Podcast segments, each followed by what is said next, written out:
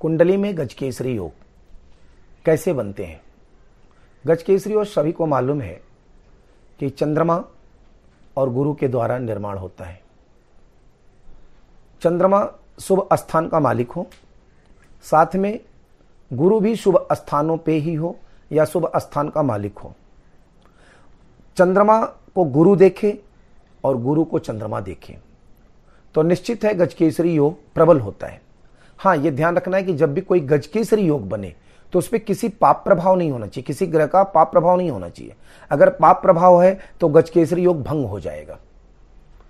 दूसरा, एक शुक्र और चंद्रमा से भी गजकेसरी योग बनता है। हर जगह शर्त एक ही होगा कि पाप प्रभाव, पाप ग्रहों का प्रभाव, पाप ग्रहों की युति या दृष्टि उन ग्रहों के ऊपर नहीं हो होना चाहिए।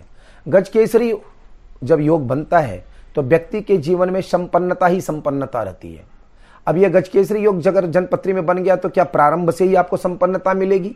निश्चित मिलती है, परंतु इसका परिणाम आपको गुरु की महादशा में या चंद्रमा की महादशा में या शुक्र की महादशा या अंतरदशा में आने पर ही यह गजकेसरी योगों का परिणाम सद्य प्राप्त होता है। और गजकेसरी योग अपने में एक अति महत्वपूर्ण है।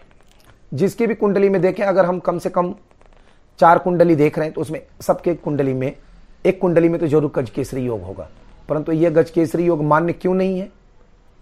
क्योंकि गजकेसरी योग बनने पर यह सौम्य ग्रहों के द्वारा बनता है, शुभ शुभ ग्रहों के द्वारा। इसके ऊपर कोई भी पाप प्रभाव आ गया तो यह गजकेसरी योग भंग हो जाएगा। जैसे आपके पास दूध से भरा हुआ बर्तन है, और उसमें एक बूंद मात्र नींबू का रस गिर गया तो दूध फट जाएगा। अगर दूध फट गया तो फिर दूध दूध के रूप में तो आएगा नहीं। आप उसका दूसरा प्रयोग कर सकते हैं। तो गज केसरी योग रहेगा, परंतु अगर इसी में किसी भी प्रकार से कोई पाप प्रभाव आ गया तो वह आपको सौम्यता के रूप में नहीं मिलेगा। फिर आप उसको परिवर्तन करके लें, जैसे दूध का परिवर्तन करके आप कोई ना कोई खाद्य पदार्थ बना लेते हैं। तो इतना ही याद रखें कि पाप ग्रहों का प्रभाव वो नींबू के रस की तरह है।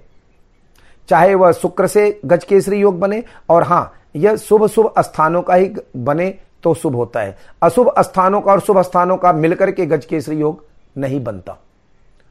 जैसे छ, आठ और बारह, ये जो भाव हैं, जिसमें छठा भाव छोड़ दीजिए, आपका आठवां और बारहवां भाव सबसे खराब माना जाता है। इसका अधिपति या इसमें बना हुआ योग या ये जहाँ पे बैठ जाए, वहाँ पे समस्याएँ उत्पन्न कर देते हैं। इसलिए ध्यान रखें कि अगर यह गुरु और चंद्रमा के ऊपर या शुक्र और चंद्रमा के ऊपर, आठवें भाव का अधिपति या छठ आपके बारहवें भाव का अधिपति अगर उनको देखता है तो निश्चित है वह पृथकता जनक प्रभाव लाता है, यानी कि वह दूध को फाड़ देता है, यानी कि गुरु और चंद्रमा को दूर कर देता है। गज केसरी योग बनने के बाद भी वह प्राप्त नहीं होता। हाँ यह ध्यान रखना ज़रूरी है कि कोई भी दृष्टि हो, दृष्टि के साथ साथ हमें डिग्रिकल कितना प्रभाव होना चाहिए यह हमें पता होना चाहिए। तो उसका हम अगले वीडियो में आपको बताएँगे। धन्यवाद। जय श्री राधे।